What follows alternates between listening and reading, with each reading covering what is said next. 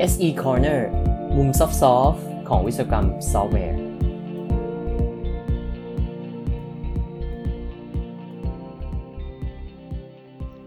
สวัสดีครับท่านผู้ฟังทุกท่านครับ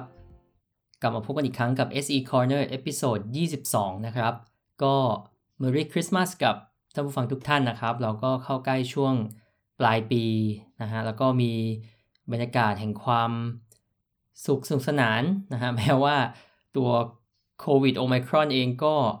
เป็นน่ากังวลอยู่แต่ว่าก็ทุกคนก็หวังว่ายังคงมีความสุขกับครอบครัวอยู่ที่บ้านนะครับ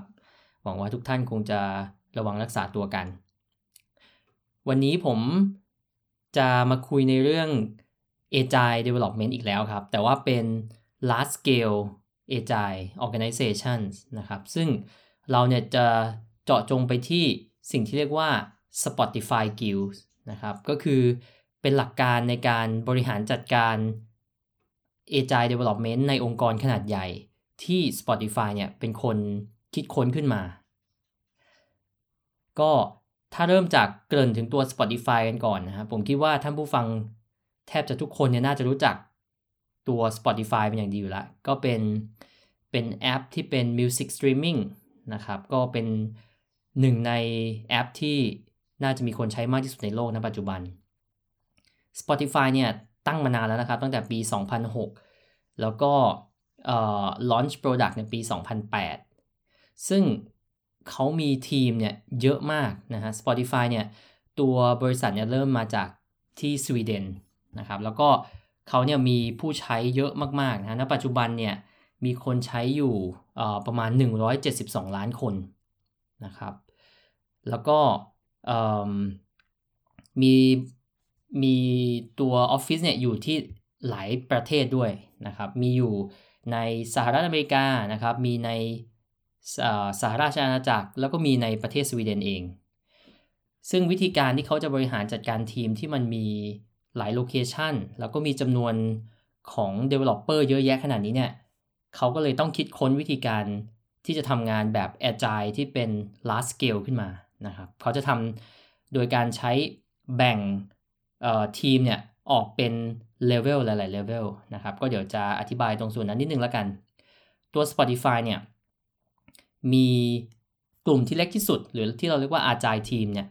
เขาจะเรียกว่า squad นะครับก็ squad เนี่ยก็มีคนอยู่ประมาณ ห้าถึงเจ็ด คนนะก็นึกถึง agile team ปกติ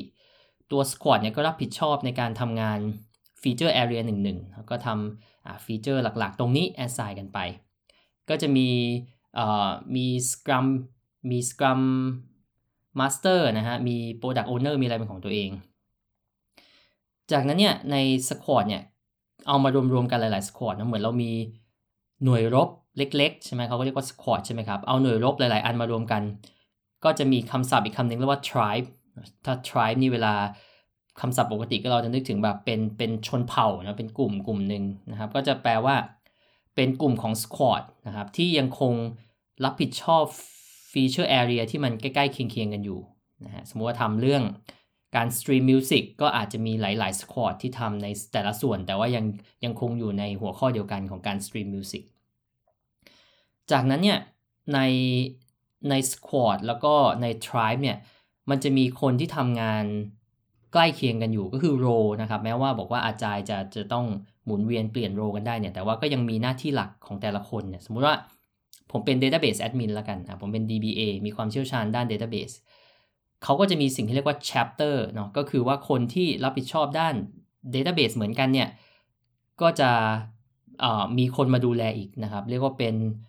chapter chapter lead นะก็จะเพื่อให้มั่นใจว่าในคนที่ทำงานอยู่ใน skill set เดียวกันเนี่ยจะมี best practice หรือว่ามีความรู้ที่ใกล้เคียงกันเท่าเทียมกันนะก็อันนี้ก็จะแบ่งกันทั้งโอ้แนวตั้งแนวนอนนะฮะแล้วสุดท้ายเนี่ยพอเรามีมี tribe ที่มันเป็นหลายๆ squad เข้าด้วยกันเนี่ยเขาก็จะมีสิ่งเรียกว่า guild เนาะซึ่งก็เป็นสิ่งที่เราจะพูดถึงในวันนี้นะครับ guild เนี่ยจะไม่ได้ขึ้นอยู่กับแต่ละ squad หรือแต่ละ tribe ละนะครับหรือว่า chapter ละมันเป็นเอ่อมันเป็นกลุ่มของคนที่มีความสนใจในเรื่องเดียวกันนะอาจจะอยู่ข้าม tribe กันก็ได้ข้ามออฟฟิศข้ามประเทศกันก็ยังได้เลย นะใน Spotify เนี่ยเขาก็จะมี Guilds อยู่หลากหลายมากยกตัวอย่างนะครับ Guilds ก็เช่น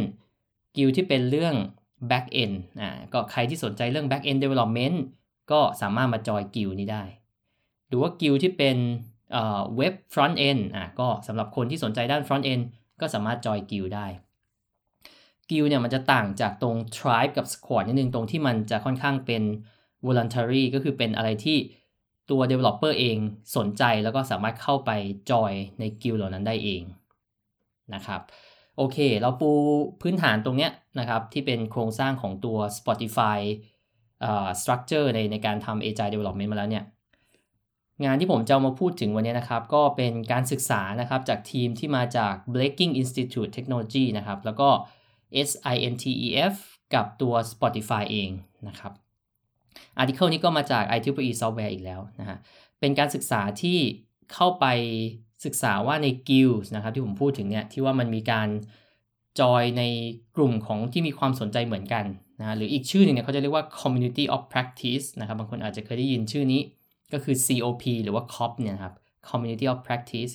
คือคนที่มีความสนใจตรงกันเข้ามาพูดคุยกันแลกเปลี่ยนความคิดแลกเปลี่ยนความรู้แล้วก็พัฒนาองค์กรนะครับไปในทิศทางที่ดีขึ้น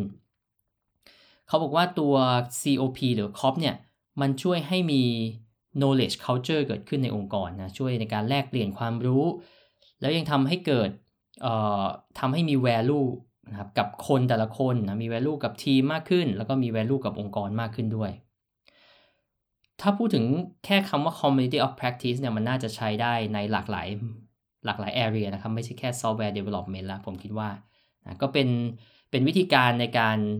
บริหารจัดการความรู้ในองค์กรนี่แหละแต่คราวนี้พอเป็นตัว Spotify เนี่ยเขาก็มีสิ่งที่เท่าเทียมกันแต่ว่าเรียกว่า Guild นะครับซึ่งตัว Guild เนี่ยเขาก็บอกว่า เอ่อ เขาอยากจะรู้ว่ามันมีมันมีปัญหาไหมมันมีความลำบากในการแลกเปลี่ยนความรู้ในแต่ละ Guild เนี่ยอย่างไรบ้างแล้วมันมีข้อดีนะฮะหรือว่าสิ่งที่เป็นประโยชน์นะครับจากการเข้าไปจอยในแต่ละ Guild เนี่ยอย่างไรบ้างรวมถึงว่ามีชนิดของ Guild นะครับแบบแบบไหนบ้างนะก็จะเป็นงานศึกษาที่ทำกับ Developer ใน Spotify นี่แหละครับเขาไปสัมภาษณ์เนาะแล้วเขาก็ไปทำแบบสอบถามนะฮะใช้ใช้แบบสอบถามเนี่ยสอบถามไปประมาณหนึ่งร้อยกว่าหนึ่งร้อยกว่าท่านนะหนึ่งร้อยยี่สิบห้าคนที่เป็น Developer ที่ Spotify นะก็หลากหลายเอ่อประเทศหลากหลายออฟฟิศนะครับแล้วก็เอ่อเขาพบว่าอย่างนี้ครับ Spotify Guilds เนี่ยมันมีมันมีหลากหลายรูปแบบนะครับเขายกตัวอย่างมาว่ามันจะมีแบบหลักๆที่ที่แบ่งได้เนี่ยคือเป็นสองแบบก็คือแบบที่เรียกว่าเป็นเอ่อเกิดขึ้นเองโดยอัตโนมัติเออไม่ใช่เกิดขึ้นเองโดยธรรมชาติก็คือคนมีความสนใจกันเองตั้งกลุ่มกันเองนะอาจจะนึกถึงแบบชมรมนะในมหาวิทยาลัยอย่างเงี้ยที่แบบมีความสนใจร่วมกันแล้วก็ไปตั้งชมรมอย่างที่สองเนี่ยเขาเรียกว่าเป็น structure guild ก็คือว่าเป็น guild ที่องค์กรเนี่ยกำหนดให้มันมีขึ้นมาเพื่อให้คนเนี่ยเข้าไปจอยนะครับเขาจะเรียกว่านี้ก็จะเป็น structure หรือว่า sponsor guild ก็คือมีมีองค์กรหนุนหลังอยู่เขายกตัวอย่างเอ่อตัว sponsor guild มาสี่อันนะครับที่เขาศึกษาเนี่ยก็จะมี guild แรกที่เรียกว่า agile guild นะครับก็คือพูดคุยเรื่อง agile เลยคนที่มาเข้าในกิลด์เนี่ยก็จะเป็น Agile Coach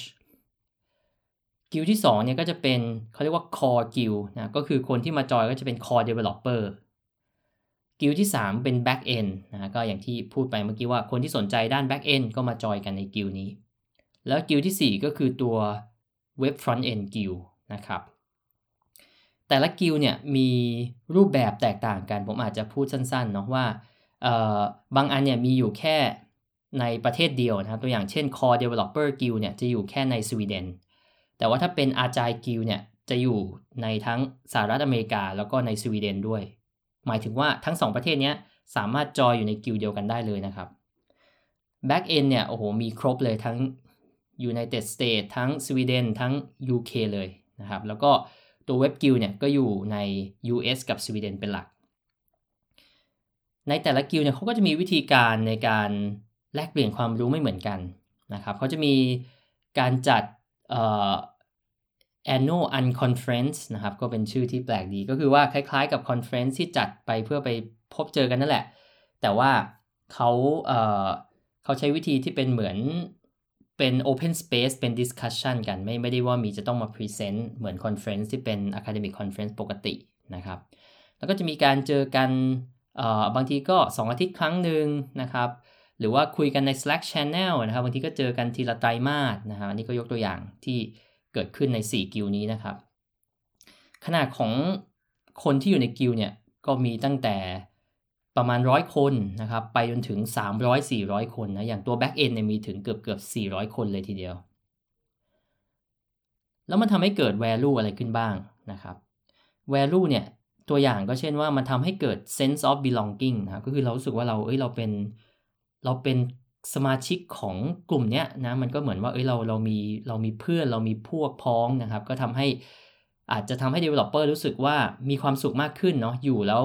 มีเอ่อฉันเป็นส่วนหนึ่งของขององค์กรนะใช่ไหมส่วนหนึ่งของกิลด์นี้นี้แล้วก็บางคนก็บอกว่ามันมันสนุกนะที่ได้เจอกับผู้ร่วมผู้ร่วมงานคนอื่นอาจจะข้ามเอ่อบอร์เดอร์ของประเทศไปด้วยซ้ำเนาะไปเจอกับเพื่อนร่วมงานบริษัทเดียวกันแต่อยู่คนละต่างประเทศอย่างเงี้ยนะครับแล้วก็แลกเปลี่ยนความรู้เนาะอันนี้ก็ชัดเจนนะครับแล้วก็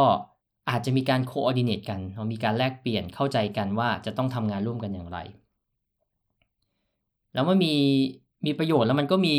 challenge เหมือนกันนะครับปัญหาที่พบส่วนใหญ่นะครับในการที่จะทำกิลด์เนี่ยมันมีอะไรบ้าง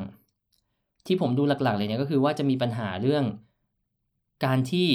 เอ่อมิชชั่นกับ value เนี่ยมันจะไม่ค่อยชัดเจนนะครับว่าเออเรามีกิลด์นี้แล้วเราจะไปทำอะไร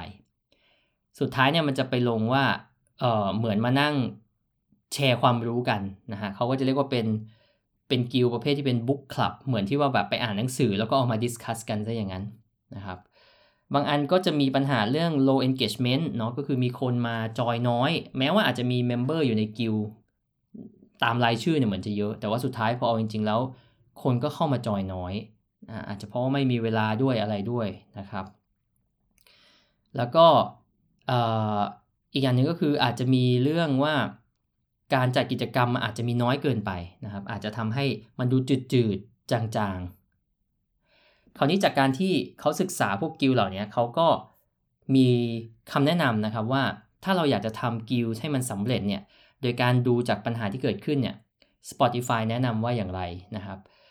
เขาคิดว่าอย่างแรกก็คือจะต้องมีการกำหนด practice ให้ชัดเจนนะฮะ mission scope คืออะไรมีจุดประสงค์ในการตั้งกิลด์นั้นๆอย่างชัดเจนนะครับเพื่อสมมุตินะครับไว้ใช้แลกเปลี่ยนความรู้ในการเขียนเอ่อ JavaScript อ่ะสมมุตินะการนี้ก็ชัดเจนว่าจะทำอะไรแล้วต้องมีเอ่อมี sponsorship ที่ทำให้เกิดmeeting นะครับทำให้เกิดงานขึ้นมาได้จริงๆนะอาจจะเป็นเรื่องเงินด้วยนะครับที่ต้องมาซัพพอร์ตตรงนี้อย่างที่สองเนี่ยจะต้องมีมี mutual engagement จะต้องมีความร่วมมือนะครับจากทั้งผู้นำแล้วก็จากทั้งผู้ที่มาร่วมกิลด์ด้วยนะคนที่นำกิลด์นั้นๆก็ต้องเป็นคนที่มี passion นะครับต้องมี dedicate time เนาะต้องมีเวลาที่จะมาให้กับตรงนี้ได้คนที่มาร่วมเนี่ยก็จะต้องเอ่อก็จะต้องมีมี motivation เหมือนกันเนาะมาร่วมแล้วก็ต้องเอ่อสนใจจริงๆนะครับอาจจะเกี่ยวข้อแรกด้วยที่ว่ามันจะต้องมี mission มี purpose ที่ชัดเจนเนาะไม่ใช่เข้ามาแล้วก็ไม่รู้ว่าทำอะไรกันแน่ก็หลังๆคนก็จะเริ่มเบื่อๆใช่ไหมฮะอันต่อมาเนี่ยก็จะเป็นเรื่องเกี่ยวกับ activities กับ tools นะก็คือต้องมีการทำกิจกรรมมีเครื่องมือกันนะครับมีการกำหนด meeting ให้ชัดเจนนะว่าจะกี่ครั้งต่อเดือนกี่ครั้งต่อไตรมาสนะครับมีเครื่องมือที่เอามาช่วยเพื่อทำให้เกิดความชัดเจนมากขึ้นไม่ว่าจะเป็นเรื่องการบริหารจัดการเรื่องเงินนะครับแล้วสุดท้ายก็คือว่าต้องมี outcome ที่ชัดเจนนะครับว่าสุดท้ายแล้วทำไปเนี่ยได้ value อะไรให้กับบริษัทมีประโยชน์อะไรกับนักพัฒนาแต่ละคนนะครับแล้วก็สุดท้ายที่ขาดไม่ได้เลยก็คือว่าต้องได้รับการยอมรับหรือว่า recognize จากผู้บริหารด้วยนะครับทำไปแล้วได้ประโยชน์กับทุกๆด้านกับทุกๆคนนะครับอันเนี้ยก็เป็นเอ่อ practice ที่ใช้อยู่ในบริษัทขนาดใหญ่นะครับผมไม่แน่ใจว่าในประเทศไทยเนี่ยมีมีบริษัทไหนที่ใช้ ถึงกับเป็นกิลด์แล้วหรือยังนะครับแต่ว่าถ้าเป็นตัว Spotify ที่เป็น squad กับเป็น tribe เนี่ยผมเคยได้ยินแล้วว่ามีการใช้งานอยู่ก็หวังว่าตรงนี้จะได้เป็นแนวทางนะครับสำหรับบริษัทที่ต้องการจะบริหารจัดการ agile teams ที่เป็นแบบเนี่ย squad tribe แล้วก็เป็น guilds นะครับว่าเอ่ออาจจะต้องคำนึงถึงตรงนี้ในตอนที่จะสร้าง guild นะครับเพื่อจะให้ developer หรือว่าคนในบริษัทเนี่ยเข้ามาจอยแล้วก็สามารถทำการเอ่อแชร์ความรู้ได้อย่างได้อย่างมีประสิทธิภาพแล้วก็ทุกคนแฮปปี้กับมันนะครับขอให้มีความสุขกับช่วงคริสต์มาสแล้วก็ช่วงปีใหม่ที่กำลังจะมาถึงนะครับขอบคุณที่ติดตาม เอส อี Corner ครับแล้วพบกันใหม่สวัสดีครับ